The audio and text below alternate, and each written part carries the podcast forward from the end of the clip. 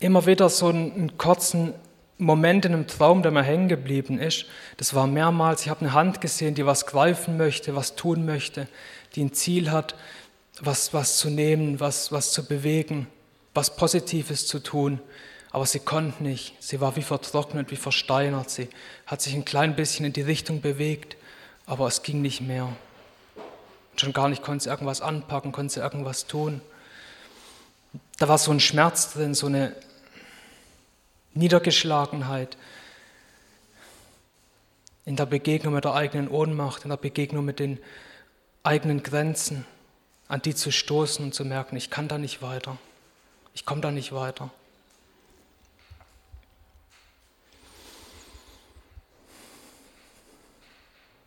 Ich denke, die, die Begegnung mit eigenen Grenzen, mit, die kennt jeder von uns, vielleicht in verschiedenen Bereichen.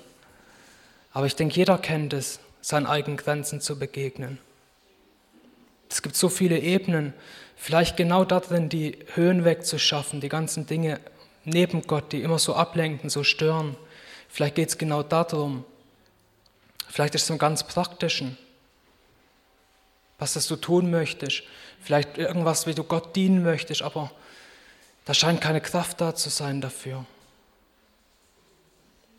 Da ist ein Wunsch da, aber zu mehr reicht es nicht. Vielleicht ist es älter werden. Du weißt, okay, ich konnte es mal, jetzt kann ich es nicht mehr. Die Kraft ist nicht da.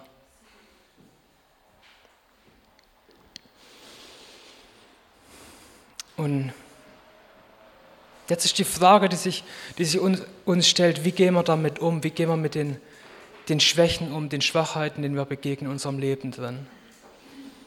Was machen wir damit? Ich meine, dass sie da sind, dass wir denen begegnen, das ist real, das wissen wir. Die Frage ist aber, was machen wir mit denen? Wie gehen wir damit um?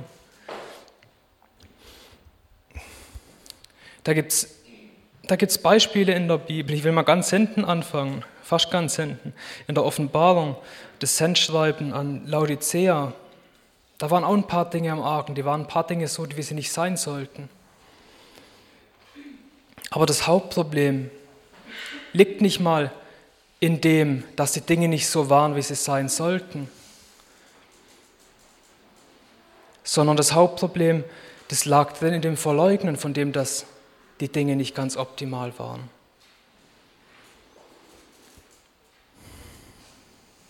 In Vers 17 von Offenbarung 4, dort heißt es, weil du sagst, ich bin reich und bin reich geworden und brauche nichts und nicht weißt, dass du der Elende, bemitleidenswert und arm und blind und bloß bist. Das zeigt uns eine Möglichkeit, mit, mit eigenen Fehlern, mit eigenen Schwächen umzugehen, sie zu verleugnen, wegzuschauen davon. Nee, nee, ist alles okay. Ja, ich, ich wollte es eigentlich gar nicht machen. Statt einzusehen, nee, ich, es ist mein Wunsch, aber ich sehe die Kraft in mir nicht. So, ja, nö, das will ich eigentlich gar nicht. Wieder gibt es doch die Geschichte von einem Fuchs an der Mauer, der hochspringt, Trauben essen will und dann schafft es nicht und irgendwann sagt, ach, die sind eh sauer, lass ich hängen.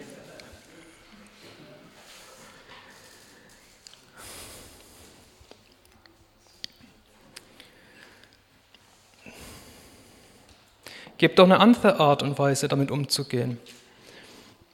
Da gibt es eine Stelle im, ich meine, Jesaja 56, ich muss gerade mal gucken.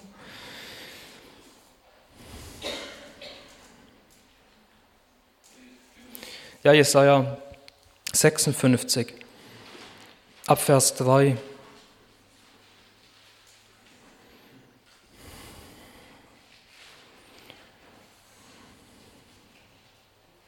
Nee, ab Vers 1, besser.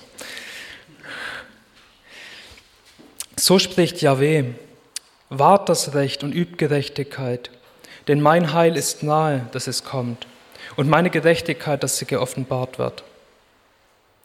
Glücklich der Mensch, der dies tut, und das Menschenkind, das daran festhält, den Sabbat zu bewahren, ihn nicht zu entweihen und seine Hand davor bewahrt, irgendetwas Böses zu tun.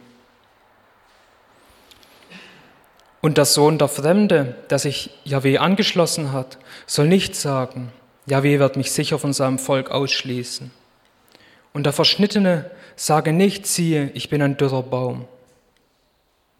Denn so spricht Yahweh, den Verschnittenen, die meine Sabbate bewahren und das erwählen, woran ich gefallen habe, und festhalten an meinem Bund. Denen gebe ich in meinem Haus und in meinen Mauern einen Platz und einen Namen besser als Söhne und Töchter. Einen ewigen Namen werde ich ihnen geben, der nicht ausgelöscht werden soll. Und die Söhne der Fremde, die sich dem Herrn angeschlossen haben, um ihm zu dienen und den Namen des Herrn zu lieben, ihm zu Knechten zu sein, jeder, der den Sabbat bewahrt, ihn nicht zu entweihen, und alle, die an meinem Bund festhalten, die werde ich zu meinem heiligen Berg bringen und sie erfreuen in meinem Bethaus. Ihre Brandopfer und ihre Schlachtopfer sollen mir ein Wohlgefallen sein auf meinem Altar. Denn mein Haus wird ein Bethaus genannt werden für alle Völker. So spricht der Herr Yahweh, der die Vertriebenen Israels sammelt. Zu ihm, zu seinen Gesammelten, werde ich noch mehr hinzusammeln. Hier der Vers 3 da beschreibt eine andere Art umzugehen mit dem, den Unzulänglichkeiten, die ich entdecke bei mir.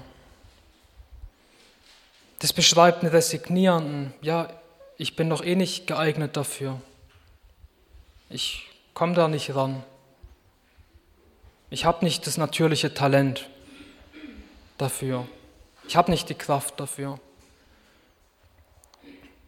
Und ich resigniere und lasse es gut sein, bin enttäuscht, sage ja, dann ist es halt so. Aber hier kommt die Anweisung, sag es nicht. Sag nicht sowas über dich.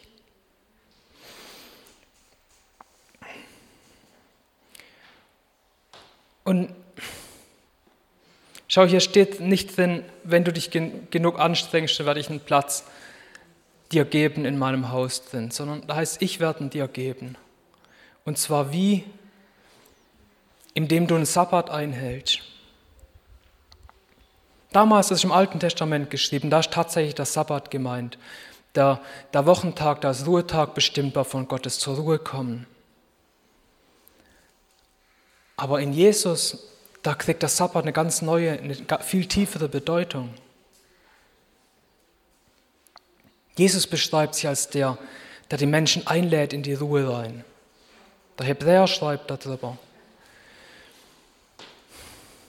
Und genau darin wenn du zur Ruhe kommst, der Sabbat, an dem keine Arbeit, keine eigene Anstrengung gewünscht ist, keine eigene Anstrengung erlaubt ist, kein Platz ist für eigene Anstrengung. Dort drin sagt Gott, genau in der Ruhe, da begegne ich dir und da bringe ich dich rein in mein Haus. Da werde ich dir eine Freude geben, indem dass du mich anbetest. Indem du in meinem Haus sein darfst, in Gemeinschaft mit mir sein darfst. Da wirst du eine Freude erleben. An dem Moment, wo du sagst, okay, ich halte den Sabbat, nee, ich gucke nicht auf die ganzen Dinge, die zu tun sind, und ich irgendwie schaffen will, sondern ich lasse los und nehme den Ruhetag an. Das Leben in Ruhe, das Jesus mir schenkt.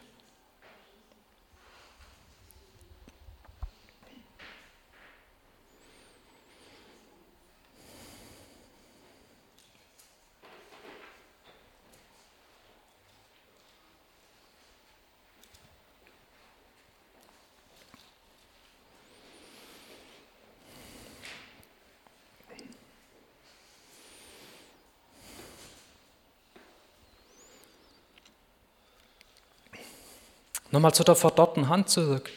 Da gibt es eine Stelle von Jesus darüber, wo jemand heilt mit einer verdorrten Hand. Die steht irgendwo, ich meine, um Matthäus 10 rum, muss gerade mal gucken.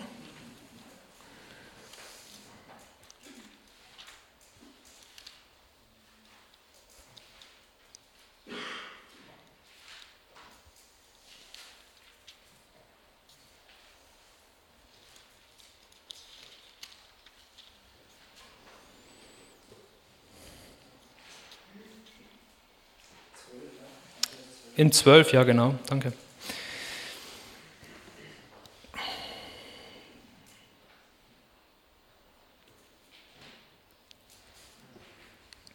Ab Vers 9.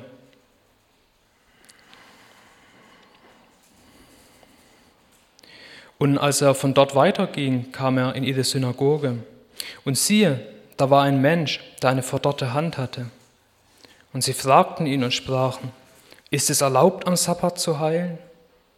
Damit sie ihn anklagen könnten.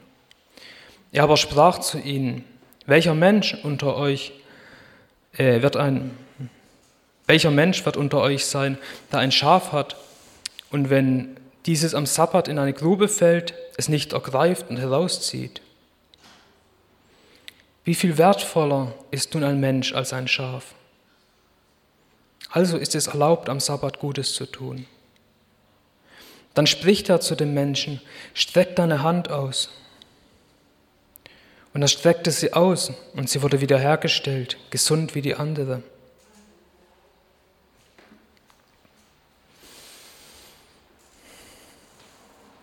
Hammer interessant, das ist auch im Sabbat. An dem Tag, an dem eigentlich keine Arbeit geschehen soll.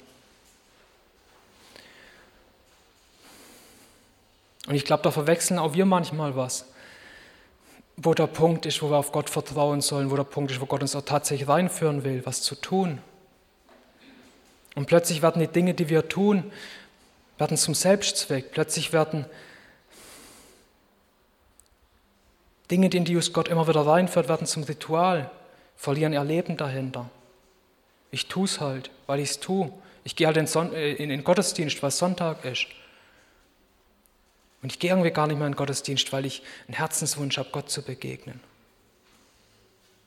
Ich schlage meine Bibel auf, lese da irgendwas, aber ich suche nicht mal Gott. Ich weiß manchmal gar nicht mehr, was ich suche. Was mache ich da eigentlich? Ich tue irgendwas, etwas, das mal noch mit Glauben gefüllt war, verliert plötzlich seinen Inhalt und es wird nur noch zum Ritual, das wiederholt wird.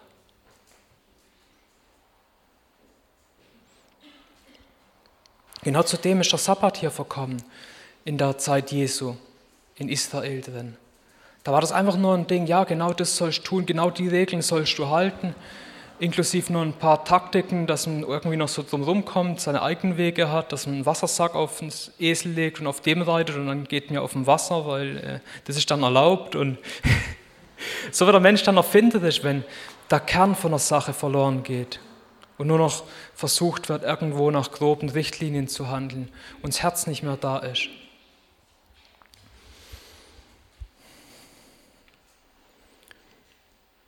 Und zudem war der Sabbat verkommen, so einfach nur noch Form, genau das musst du tun. Und es war total vergessen, dass es das Geschenk ist von Gott an die Menschen. Der Sabbat, der Ruhetag, wo der Mensch zur Ruhe kommen darf, wo der Mensch die Lasten von seinem Alltag ablegen darf, die Last von seinem Leben liegen lassen darf. Und Jesus kommt und erinnert daran, da gibt es einen tieferen Sinn dahinter in dem Sabbat. Der Sabbat ist von Menschen da und nicht der Mensch von Sabbat.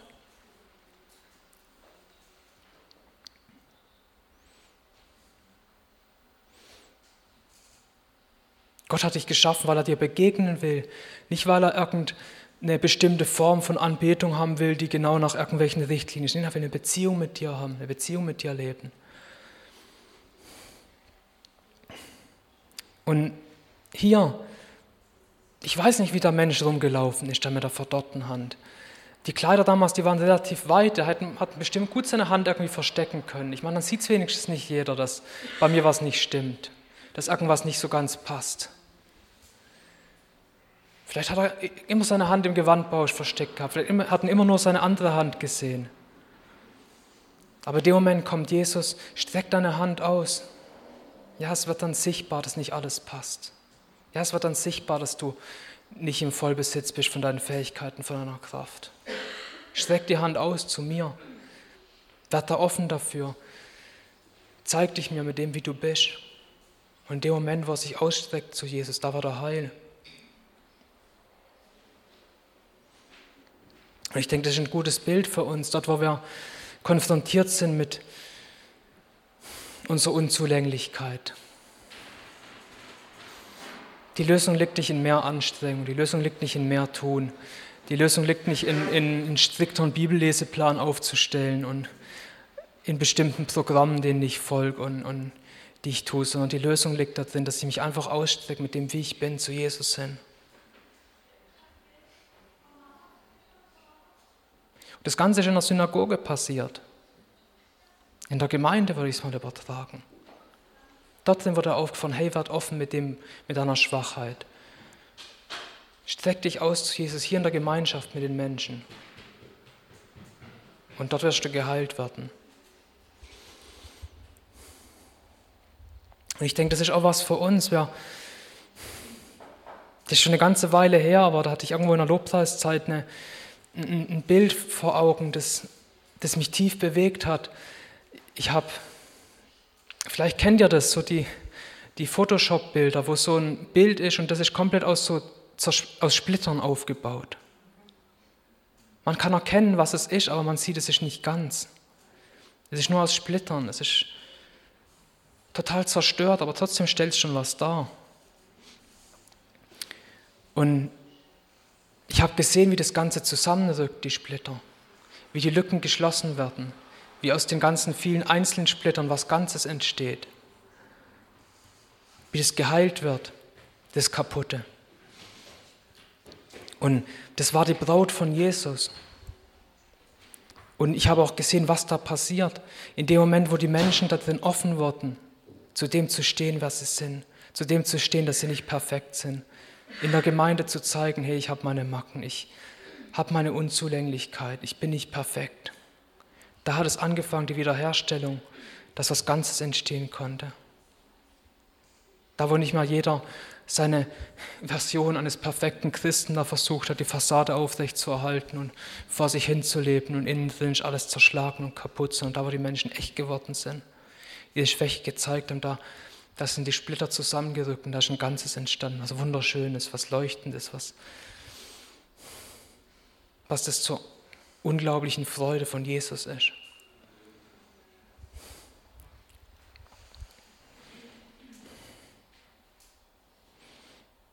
Es gibt eine weitere Stelle, wo es um, um vertrocknete Dinge geht. Die ist sehr, sehr bekannt, aber ich glaube, wir können da auch noch einen kurzen Blick reinwerfen. Mm, das ist Hesekiel 37.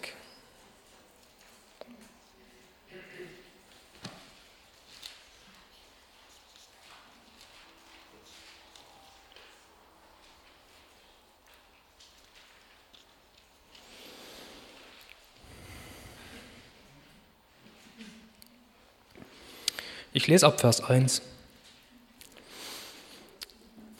Die Hand des Herrn kam über mich und er führte mich im Geist des Herrn hinaus und ließ mich nieder mitten im Tal. Und dieses war voller Gebeine. Und er führte mich ringsherum an ihnen vorüber. Und siehe, es waren sehr viele auf der Fläche des Tales. Und siehe, sie waren sehr vertrocknet.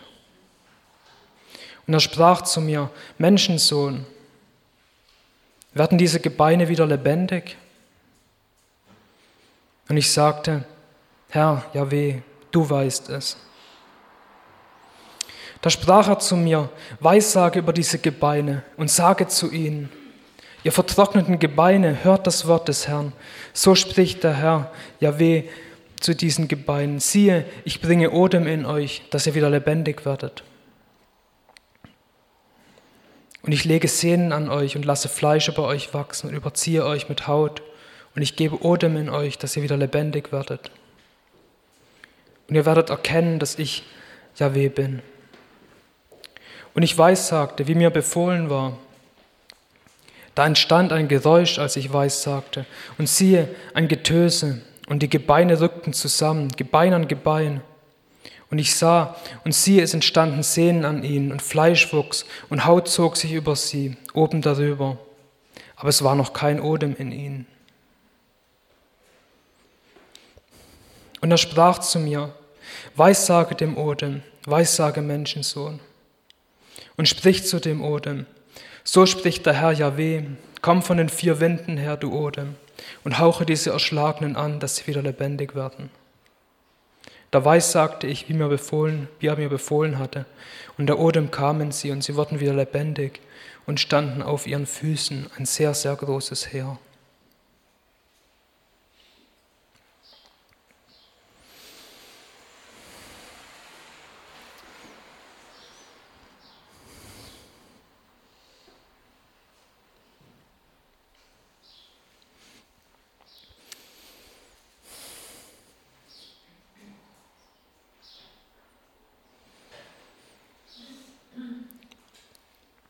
Ich glaube, die, in irgendwo sehe ich in der Stelle drin, dass die uns aufrufen will, unsere Verantwortung wahrzunehmen, unsere Verantwortung zu sehen.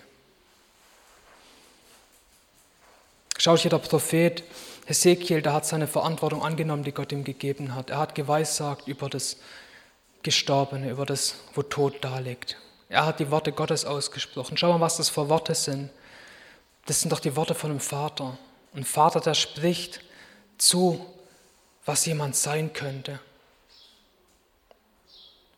Der Vater ist doch der, der ermutigt zu dem, was allerbeste Ziel sein könnte, wo es hingehen könnte wo es hingehen kann, weil das Potenzial sieht. Und schaut, die Worte, die legt er hier in den Mund vom Propheten und sagt, sprich die aus, hier über das Tote, über deine toten Brüder. Und in dem Moment, wo das ausspricht, wo das weissagt, wo die Worte Gottes spricht, da entsteht was, da wird es wieder lebendig. Und ich denke nicht umsonst, sagt der Paulus, dass wir eifrig sein sollen, weiß zu sagen, dass wir die Worte Gottes sprechen. Und ich glaube, das ist was, das wir brauchen hier drin, dass wir die Worte, die Gedanken Gottes, unseres Vaters einander zusprechen. Dass wir ein Auge bekommen, zu sehen, was Gott darüber denkt. Was Gott über die Bereiche denkt, die so kahl, so tot, so vertrocknet aussehen. Und wer weiß, was passiert, wenn wir in der Weisheit, im Geist von Gott, Gottes Gedanken darüber sprechen. Wenn wir unsere, unsere Autorität wahrnehmen, die Gott uns gibt, indem er sein Wort, sein Geist in uns legt und, und es aussprechen. Und wer weiß, was dann alles zum Leben erwachen wird, wo wir sagen müssen, ich habe keine Ahnung, so wie der Prophet, Gott, du weißt es, was du damit machen willst. Aber in dem Moment, wo Gott ihm das Wort sagt, schau mal, das will ich tun damit, da weiß er es und da spricht er es aus und da geschieht es.